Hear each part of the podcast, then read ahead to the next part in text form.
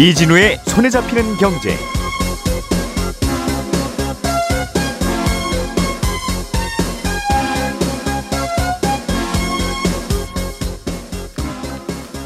안녕하십니까 이진우입니다. 간밤에 발표된 미국의 2월 소비자 물가 지수가 시장 전망치와 비슷하게 나왔습니다. 요즘은 물가에 관한 한 예상과 비슷하게 나온 것조차 중요한 뉴스가 되는 그런 시절입니다.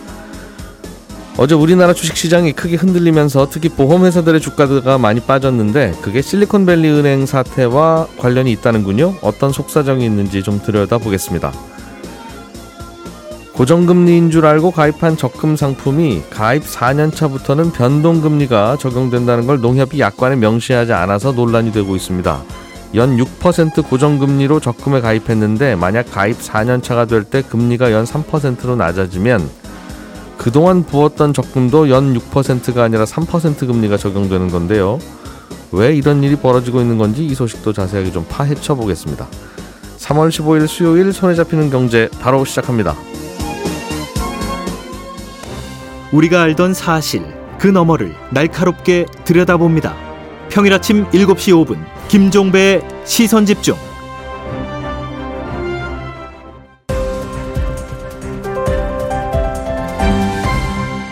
이진우의 손에 잡히는 경제. 예, 싸늘하고 차가운 경제 뉴스들을 봄바람처럼 따뜻하게 정리해 보겠습니다. MBC 양효걸 기자, 손에 잡히는 경제 박세훈 작가, 한국경제신문 나수지 기자 이렇게 따뜻한 세 분과 함께합니다. 어서 오세요. 안녕하세요. 예, 뭐라도 좀 웃, 웃겨드리고 시작하려고 노력하고 있습니다. 예, 경제 뉴스가 항상 좀 딱딱하다 보니까 박 작가님, 네. 미국의 2월 소비자 물가 지수가 작년 2월 대비 네. 항상 뭐 작년 2월과 비교하겠죠 당연히 그렇습니다. 6% 상승한 걸로 나왔네요. 네, 시장 전망치가 6.1%였으니까 아주 소폭 나, 낮게 나오긴 했거든요. 예. 매달 나오는 소비자 물가 지수이고 매번 관심을 끌고 있지만 이번에는 특히 더 관심이었던 게 실리콘밸리 파산 사태 때문인데요. 음, 미국이 기준금리를 여기서 더 가파르게 올리게 되면 시중의 유동성 문제가 그러니까 시중에 돈이 덜 도- 돌아다니게 되고 그러면 은행들이 좀 흔들릴 수 있으니까 다음 주에 있을 기준금리 결정 회의에서 연준이 기준금리를 동결할 수도 있다. 이런 기대감이 이번 사태 이후에 시장에서 생겨났거든요. 예, 그런데 그런 기대감의 변수가 되는 게 바로 어제 발표된 미국의 2월 소비자 물가 지수였습니다. 음, 생각보다 많이 오른 걸로 나오게 되면 연준 입장에서는 금리를 그래도 안 올릴 수가 없거든요. 음, 많이 많이 올랐으면 0.5까지 올릴 수도 있을 것 같고. 그렇습니다. 음. 근데 또 반면에 생각보다 낮게 나오면 금융시장 안정을 명분으로 아유 그럼 어쩔 수 없이 저희가 금리 인상을 한번 쉬겠습니다. 음, 할 수도 있는 거였습니다. 예, 그래서 어제 나온 물가 지수가 더 관심을 끌었던 건데 이게 또 시장 전망치에 부합하게 나오면서 많이 올리는 것도 아니고 그렇다고 음. 안 올리는 것도 아닌 0.25% 포인트만 올릴 거라는 전망이 커졌습니다. 음. 근데 어제 나온 걸 보니까 서비스 물가는 여전히 높게 나오고 있고요. 예, 이 말은 근로자들의 임금이 올라갈 가능성이 높아서 언제든 물가 상승으로 이어질 수 있는 거거든요. 음, 그리고 월세도 몇 달간 하락을 좀 하는 것 같더니 다시 좀 오르고 있고요. 음. 그러니 실리콘밸리 은행 사태를 명분으로 이번에 동결을 하는 건 힘들어 보이고 음, 그렇다고 또 0.5% 포인트를 올리자니 시장에 충격을 줄 수도 있고 예, 그래서 아마도 0.25% 포인트만 올릴 걸로 음. 시장은 전망을 하고 있습니다. 예, 오늘 아침에 방송 들어오기 전에 확인을 해보니까 전문가 10명 중에 8명 정도는 0.25% 포인트만 올릴 걸로 전망을 하고 있고요. 음, 나머지 두 명은 이번에 동결할 걸로 보고 있던데 근데 이 실리콘밸리 은행 사태를 포함해서 최근의 상황 변화가 이게 워낙 극적이다 보니까 하루하루가 이게 전망이 달라지니까. 네 솔직히 전망이 무의미하지 않나 싶기도 합니다만 아무튼 지금 아무튼 지금으로서는 이번에 0.25% 포인트만 올릴 것 같다는 겁니다. 예. 미국에는 이 얼마나 올릴지를 놓고 내기하는 파생 상품 시장도 있어서 네, 마치 그 영국의 도박사들이 축구 경기 전에 예측하듯이 네. 누가 이길 거다 뭐 이렇게 금리도 그렇게 내기를 하고 있는데 말씀하신 대로 0.25% 포인트만 올릴 걸로 네 어, 전망하는 분들이 상당히 많더군요. 그렇습니다. 음.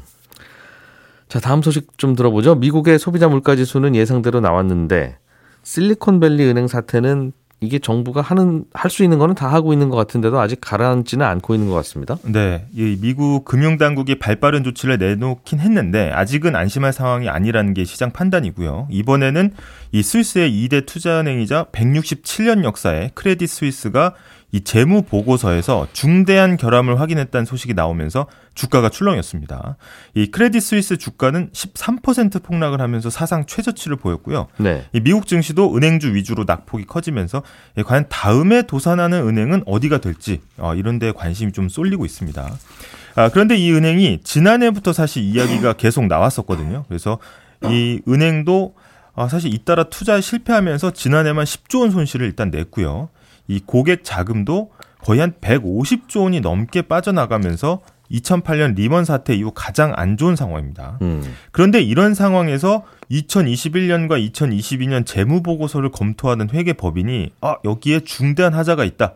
이렇게 이야기를 하니까 이 전 세계 금융 시장이 촉각을 곤두세우고 있는 겁니다. 음. 아, 그래서 미국의 작은 은행 하나가 흔들렸는데 뭐 우리나라 주가가 이렇게 떨어지나 어제 네. 시장을 그렇게 좀 봤는데 네. 아, 크레딧 스위스까지 뭔가 문제가 있을 수도 있다. 네. 이런 소문이 있었군요. 일단 리먼 사태 때 이제 리먼이 미국 투자은행 순위로는 한 4위 정도 됐는데 예. 이거는 스위스 금융강국 스위스에서 2대 투자은행이기 때문에 음. 굉장히 또 파급이 또 클 수 있고 경제 위기로도 뭐 전이될 수 있는 거 아니야 이런 예. 우려들이 나오는 거고요. 음. 이 국내 금융시장도 꼭 크게 흔들렸습니다. 그래서 음. 아, 외국인 투자자만 6천억 원 넘게 순매도를 기록했고요. 예. 월요일은 뭐 검은 월요일이 될 거다 이런 예상을 뒤엎고 되게 잘 버틴다 했는데 결국 은행주가 하락을 주도하면서 낙폭이 커졌습니다. 그래서 KB, 신한, 하나 뭐 금융지주들이 일제히 좀 빠졌습니다. 그리고 어, 지역 은행들 타격도 심했고요. 뭐 제주은행의 경우에는 8% 넘는 하락을 기록하기도 했습니다. 음. 근데 좀 눈여겨 봐야 될 지점은 증권주와 보험주가 크게 떨어진 걸로 나타났는데 특히 보험주 중에서도 이 메리츠 금융지주는 6% 넘게 빠졌고요. 음. 한화 손해보험, 롯데 손해보험도 거의 7% 안팎으로 주가가 빠졌습니다. 보험회사 주가가 떨어진 건왜 그렇습니까? 일단 보험사가 고객의 보험료를 잘 받아서 또 잘 굴리고 있다가 일이 언제 터질지 모르지만 터지면 다시 보험금으로 돌려줘야 되는 회사이기 때문에 예. 그만큼 뭐 다른 금융기관도 마찬가지겠습니다만 리스크 관리가 중요하고요. 그런데 현재 이제 실리콘밸리 은행의 파산 사태가 아직 뭐 저희가 직접 투자를 해서 타격이 금융권으로 전이돼 이런 거는 아니지만 음. 전체적으로 불안한 분위기 속에서 아 그러면 우리 금융기관들도 건전성을 좀 점검해 보자. 이런 분위기가 퍼지면서 아 그러면 보험사들이 굉장히 좀 힘겨운 시절이 나는 거 아니냐 이런 이제 전망들이 나온 거고요. 이 특히 보험사들이 올해가 좀 어려운 고비가 될 걸로 보이는데 공교롭게도 올해부터 보험사들의 건전성 기준이 바뀝니다. 그래서 건전성 기준이 바뀐다는 게 무슨 뜻이에요? 일단은 이제 어 간단하게 설명을 드리면요. 음. 우리가 이제 보험사는 고객들의 보험료 잘 받아서 언제 터질지 모르는 일에 대비하고 있다 돈을 줘야 되니까 예. 항상 지급할 준비를 하고 있어야 되는. 보험회사에 돈이 항상 있어야 된다는 네, 거죠. 그래서 예. 이 금융당국은 계속 체크하는 게 지급 여력이라는 걸 계속 체크하거든요. 음. 그러니까 일종의 비상금을 얼마나 지니고 있냐, 얼마나 현금으로 바로 쓸 수 있도록 가지고 있냐 이런 걸 보는데 예. 지금은 RBC라고 해서 이게 혹시나 빠져나갈 수 있는 금액 대비 바로 지급할 수 있는 금액의 비율을 무조건 100% 이상 유지를 하게 돼 있거든요. 음. 근데 이게 올해부터는 KICS 그러니까 이른바 킥스라고 불리는 새로운 제도로 바뀌게 되는 거예요. 음. 규제의 이름이 바뀌는 것 같은데 네. 뭐 좀 내용도 바뀝니까? 네, 좀 킥스? 엄격하게 더 예. 본다는 건데 몇 가지 차이점이 있긴 하지만 우선 가장 큰 차이가 나는 건 이전에 보험사가 가지고 있던 자산이나 부채 중에 일부를 원가 그러니까 취득한 시점에 옛날 가격으로 평가를 했었거든요. 예. 근데 이게 모두 아, 지금 가격으로 평가를 해라. 시가로 평가해라. 이렇게 바뀝니다. 그러니까 그러면 옛날에 샀던 건물 같은 거는 옛날에는 싸게 샀을 텐데 옛날이니까 네. 요즘 가격 시가로 평가라고 하면 보험회사 장부가 오히려 더 튼실해지겠는데요? 아, 그런 게 아니고요. 일단은 예. 어, 이 보험 부채가 보, 고객들로 받은 이제 보험금인데 음. 그걸 이제 금리가 막 변동을 하거나 특히 채권 자산 같은 경우에는 이번에도 좀 사태에도 드러났지만 금리가 가파르게 오르면 사실 미실현 음. 손해로 계속 장부에 잡혀 있던 게 예. 시가로 계속 업데이트를 해서 평가를 해주게 되면 바로바로 이게 아. 그 자산 가치에 반영이 되기 채권 때문에 같은 거 사놓은 건 최근에 금리 올라간 것 때문에 네 샀을 때 가격보다 시가가 떨어져 있을 테니까 맞습니다. 그것도 반영하고 하면 오히려 네. 힘들어진다 재무제표가. 네. 예. 게다가 아까 말씀하신 이제 빌딩이나 이제 토지 같은 자산 같은 경우에는 이제 바로바로 현금화가 안 되기 때문에 아. 여기서 평가하는 가용 자산에는 어, 포함이 되지 않습니다. 그래서 일단은 보험사 입장에서는 아, 이렇게 시가로 평가를 하게 되면 예. 어, 굉장히 금리나 시장 상황에 변하면 평가에도 급격하게 떨어질 수 있다. 그러면 음. 어차피 나갈 돈 이런 예를 들어서 주주 배당금이나 음. 이런 것들은 또 바로바로 제하게 돼 있거든요. 그거에 나갈 돈이니까 빼야죠, 당연히. 예전에는 RBC에서는 아, 더해줬어요? 더해줬습니다. 근데 어. 어, 어차피 나갈 거는 미리 빼자. 그래서 주주 배당금 같은 건 다 자본에서 빼고요. 음. 보험사가 고려해야 하는 위험의 종류도 굉장히 많아집니다. 그 예전에는 이 금융적인 위험을 주로 반영을 했었는데 이제는 장수 그러니까 가입자가 기대 여명보다 너무 오래 살거나 예. 큰 자연재해 같은 것도 다 이제 평가를 해서 반영하도록 돼 있거든요. 그러면 기존보다 더 많은 위험에 대비해야 되기 때문에 음. 더 많은 자본을 튼튼하게 쌓아놔야 되는 겁니다. 근데 어디 뭐 자본을 뭐 이럴 줄 알고 내가 여기다 자본을 갖다 놨지 하는 자본이 없으니까 네. 이거는 그렇다고 돈을 빌려오면 부채니까 안 되고 자본이어야 되면 보험회사 주주들이 돈 더 내는 수밖에 없겠네요. 네. 그래서 뭐 이게 이제 유예 기간도 좀 있고 음. 사실 준비 기간이 조금 있었습니다. 그런데 당장 지금 상황에서 보니까 지금 현재 이걸 전환하려다 보니까 상황이 굉장히 안 좋은 거고요. 예. 그래서 금융감독원이 집계를 했는데 생명보험사 12곳하고 손해보험사 6곳 등 모두 19곳이 이 새 건전성 기준 도입을 좀 미뤄달라고 이렇게 요청을 했습니다. 예. 그래서 경과 조치라고 해서 사실 이게 불가능한 건 아닌데 이걸 신청하면 새 기준을 도입은 하는데 적응할 음. 시간을 좀 주면서 일정 기간만 살짝 느슨하게 적용해 주는 겁니다. 예. 그래서 만약에 덜컥 새 기준으로 바꿨다가 이 지금 여력 비율이 100% 미만으로 떨어지면 바로 음. 시정 조치에 들어가게 되거든요. 예. 일단 밀어놓고 조금은 천천히 적용하겠다는 건데 닥치니까 힘들어졌다 이거군요. 네. 이거 미리 예고했을 텐데. 네 그렇죠. 그러니까 준비는 다들 하고 있었는데 예. 갑자기 이제 어떻게 보면 지금 금융시장 상황이 굉장히 음. 안 좋게 돌아가다 보니까 더 보수적으로 신청을 하게 된 거고 전체 보험사의 세 곳 중 한 곳인 36%가 예. 더 이상 아 나 이게 바로 못 바꾸겠다 조금만 미뤄달라 음. 이렇게 신청을 했습니다. 그래서 이거 신청하면 당연히 밖에서 보는 시선은 별로 안 좋아지거든요. 그 신청한 그 보험사. 네, 예. 영향도 좀 주가에도 영향이 좀 있을 테고요. 그런데 그럼에도 불구하고 이렇게 많은 보험사가 신청했다는 거는 그만큼 지금 상황이 이 건전성 강화하기에는 굉장히 좋지 않은 시기다. 음. 예. 이런 걸 보여준다고 할 수 있습니다. 음, 보험회사들은 요즘 나름대로 또 고민이 있네요. 네, 음. 그러니까 이러다 보면 또 자칫하면 일부 약한 보험사들은 또 문제가 생길 수도 있을 거고. 네, 어. 웬만하면 보험회사들은 잘 안 망하는데 또 시- 적기 시정 조치 같은 거 들어가서 좀 문제가 생기면 음. 알겠습니다. 뭐 그 문제 생기면 생길 때 얘기하죠. 네. 지금 걱정할 게 많으니까. 네. 나수지 기자님, 네.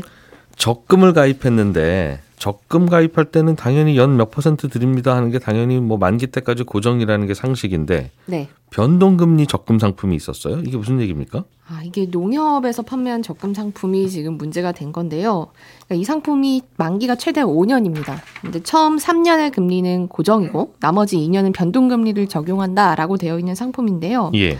네, 그럼 보통 생각할 때 그러면 처음 3년 동안 넣은 돈에 대해서는 처음에 약속한 고정금리를 주고 음. 그리고 3년이 지난 이후부터 넣은 돈 요거는 변동금리가 적용되는구나 라고 이해하기가 쉽죠. 3년 후까지 농협에서 금리를 예측하기는 어렵습니다. 그런 게 반영된 설계네요. 뭐 네. 이해됩니다. 예. 근데 이 상품이 알고 보니까 어, 우리가 일반적으로 이해할 만한 그 앞선 설명과 다르게 운용이 돼서 문제가 된 겁니다. 예. 그러니까 만기를 5년으로 가입하면 처음에 3년 동안 넣은 금액 이것도 3년이 지나면 변동금리를 적용받게 됩니다.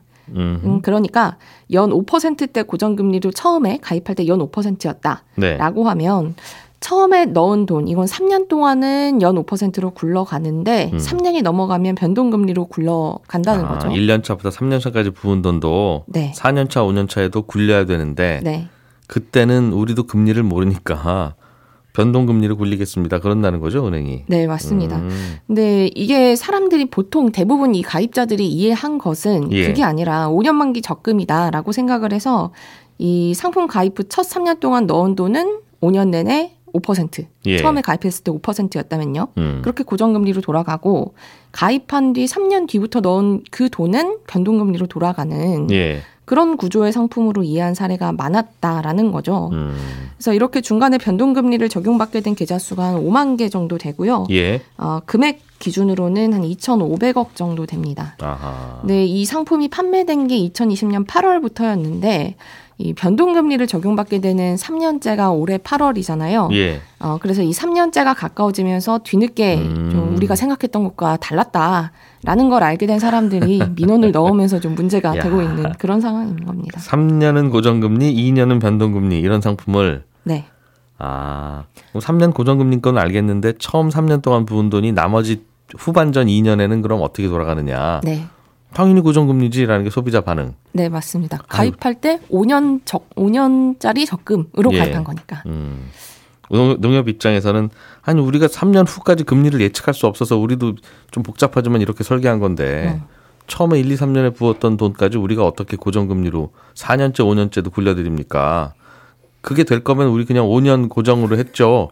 라는 게 농협의 반발일 텐데 네, 그렇습니다. 소비자들은 그럼 설명을 잘 하지, 하시죠 이 친구야 이제 이런 식으로 네, 나와, 나오고 있겠네요. 맞습니다. 그러니까 사실은 이게 논란이 생기는 게 농협이 처음에 애초에 그런 의도였다면 정확하게 약관을 그렇게 써놓고 설명도 그렇게 했다면 사실은 그런 상품도 있을 수 있지라고 네. 할수 있는 건데 이게 약관을 조금 처음에 오해할 만하게 써놨던 게 지금 더 문제입니다. 예. 그러니까 원래 이 상품 약관에는 처음 3년 동안 넣은 금액의 이자에 대해서는 계약일 당시 영업점에 게시한 이율 이렇게 적혀 있었습니다. 예. 그러니까 3년 이전 이후 나눠서 이자를 적용하겠다. 뭐 이런 내용이 어 처음에 약관에는 없었거든요. 음.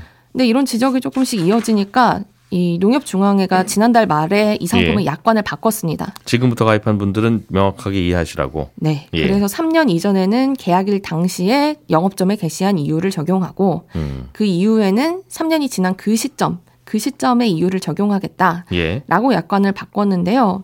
근데 뒤늦게 이렇게 우리가 원래 이것을 의도한 것이다라고 음. 약관을 바꾸기는 했지만 그 전에 가입한 투자자들은 그럼 이 전에는 이것을 어떻게 해석해야 되느냐라는 불만이 나올 수밖에 없는 거고요. 음. 예. 어, 그래서 농협중앙회는 지금 이 상품의 어, 온라인 판매는 막아둔 상태입니다. 근데 문제는 앞으로 이제 판, 판매를 안 해도 되고 막아둬도 괜찮은데 네.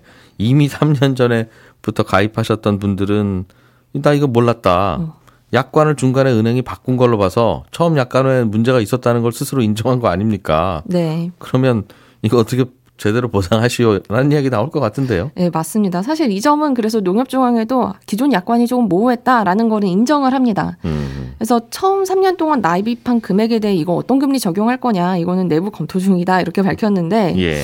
어 다만 이 검토가 길어지는 이유 중에 하나가 농협이 상품이 주로 팔린 시기 언제 많이 팔렸는지를 공개를 하지는 않았지만 음. 지난해 하반기에는 이 적금이 연 6% 이상 금리를 제시한 적도 있었거든요. 예. 그래서 만약에 이걸 5년 내내 고정금리로 제공한다라고 음. 하면 안에서 손해를 볼 가능성도 상당히 높아서 음. 이런저런 계산을 하고 있는 걸로 보입니다. 그렇군요.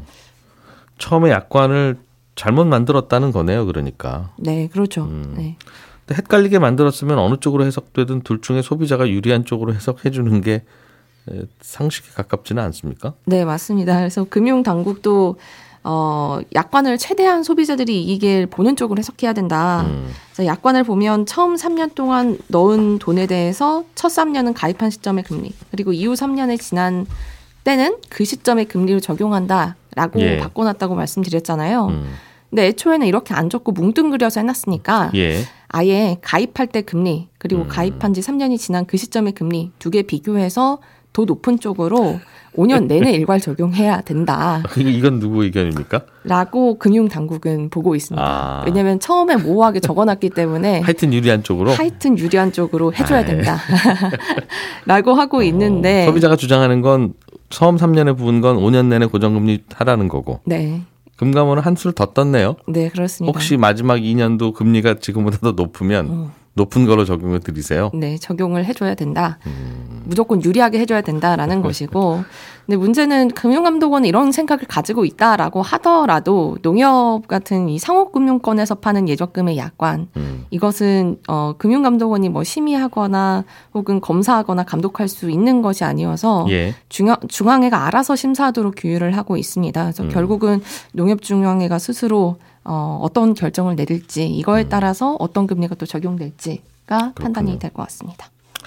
그냥 일감에는 3년까지만 금리 예측이 되고 4년째, 5년째는 우리도 금리 모르겠습니다. 라는 입장이라면 네. 그냥 3년짜리 적금만 팔고 3년 후에 또 다른 적금을 만들어서 뭐 연장하시죠 내지는 그렇게 했어야 되는 게 아닌가. 네, 맞습니다. 사실 이게 음. 그래서 지적이 나오는 것 중에 하나가 보통 은행권에서 그래서 3년 만기 적금을 주로 많이 팔고 음. 뭐 5년짜리를 팔려면 보험 어 보험 그러니까 그 예금 보험 예. 쪽으로 가는 상품을 주로 많이 파는데 이 상품은 그게 아니라 음. 어 은행 안에서 5년 만기 적금을 만들려다 보니 이런 음. 좀 특이한 구조를 짜게 됐고 그래서 좀 어, 논란도 같이 나온 게 아닌가라는 생각도 듭니다. 알겠습니다. 평소에 안 하던 일 할 때는 그래서 조심해야 돼요. 그래서 박 작가님 네. 실리콘밸리 은행 파산 사태 이후에 네. 우리는 뭐 태평양 건너 예- 이- 이긴 합니다만 네. 그래도 저 나라는 25만 달러까지 네. 예, 예금 보호를 해준다고 해도 저렇게 사람들이 예금을 빼는 바람에 난리가 났는데 그러니까 우리나라는 지금 5천만 원이니까 지금 은행에 돈 넣어둔 분들 중에 꽤 많은 분들은 혹시라도 은행 흔들리면 은행에 달려가야 되는 분들이 되잖아요. 그렇죠. 그래서 이 한도를 좀 올려야 되는 거 아닌가 하는 얘기가 좀 나오는 모양입니다. 네, 그동안에도 사실은 올려야 한다는 얘기는 계속 나왔었어요. 근데 말씀하신 것처럼 이번에 그런 사태가 벌어지다 보니까 아, 우리도 좀 올리자 이런 주장이 힘을 얻고 있는 건데 예. 관련해서 이미 법안이 발의가 돼 있긴 합니다. 국회에 음. 보호 한도를 1억 원까지 올리자라는 게 주요 내용인데요. 다만 이렇게 올리는 걸 두고 정부가 고민하는 부분은 뭐냐면 은행이 혹시라도 파산을 했을 때 1인당 5천만 원씩 보장해주는 그 돈, 그건 나라에서 주는 건 아니거든요. 근데 은행이 평소에 내는 보험료를 예금보험공사가 갖고 있다가 음. 혹시라도 은행이 망하면 거기서 돈을 꺼내주는 건데 네. 보호 한도를 올리게 되면 은행들이 내는 보험료가 올라가게 될 거 아니겠습니까? 예. 그러면 은행은 보험료를 더 내는 만큼을 대출 금리에 전가를 하든가 하겠죠. 음. 아니면 뭐 예금 금리를 낮추거나 예. 정부에서는 이 부분이 마음에 걸릴 거고요. 시중은행들 입장에서는 당연히 보호한도를 올리는 게 마땅치 않을 텐데 어, 보험료가 올라가는 부분도 있지만 예금자 보호한도가 1억 원으로 올라가면 저축은행으로 예금이 쏠릴 수도 있거든요. 지금은 저축은행에는 5천만 원 넘게 예금하면 큰일 날 수 있어요 하면서 그렇습니다. 4,700만 원만 예금하고 뭐 그러는데. 그렇죠. 예금하는 근데 예금하는 사람 입장에서 중요한 건 은행 간판이 무슨 색이냐 요게 아니라 그냥 금리 많이 주는 곳인데 예. 저축은행이 아무래도 금리가 더 높- 높지 않습니까? 예. 그래서 지금은 예금자 보호 한도가 5천만 원이니까 1억 원의 여유 자금이 있어도 A 은행에 5천만 원, B 은행에 5천만 원 음. 뭐 이런 식으로 분산해서 예금을 하게 되는데 네. 보호 한도가 1억 원으로 올라가서 저축은행도 1억 원까지 보호해 준다. 음. 그럼 그냥 그냥 그냥 금리 많이 주는 저축은행에다 넣게 될 거라는 겁니다. 네. 이런 이유로 그동안 보호 한도를 올려야 한다는 얘기가 계속 나오기는 해도 실제로는 올리지 못하고 있었는데 이번 아. 그러게요. 사태로 이제 여론에 힘이 실리고 그러면 그건 또 어떻게 될지 모르는 일이죠. 미국에서는 이번에 25만 달러라고 해놨다가도 네. 아유 우리가 다 해드리겠습니다. 네. 그런 식으로 정부가 나오니까 이제 그럼 웬만한 은행은 문 닫으면 정부가 다 해주는 거구나. 그렇게 될 그렇게 있죠. 또 새로운 선례를 만들어서 네. 그럴 거면 25만 달러 이거는 뭐하러 정해놨지? 네. 하는 이야기가 또 미국에서 나오는 모양이더군요. 그렇습니다. 음. 우리나라도 좀 이 차제 정리를 좀 해봐야 되겠네요. 언제적 5천만 원입니까? 하는 질문에 대해서는 좀 당혹스럽긴 할 것 같긴 한데. 네. 예, 저는 내일 아침 8시 30분에 다시 예, 재미있는 경제 뉴스들 골라와서 인사드리겠습니다. 이진우였습니다. 고맙습니다.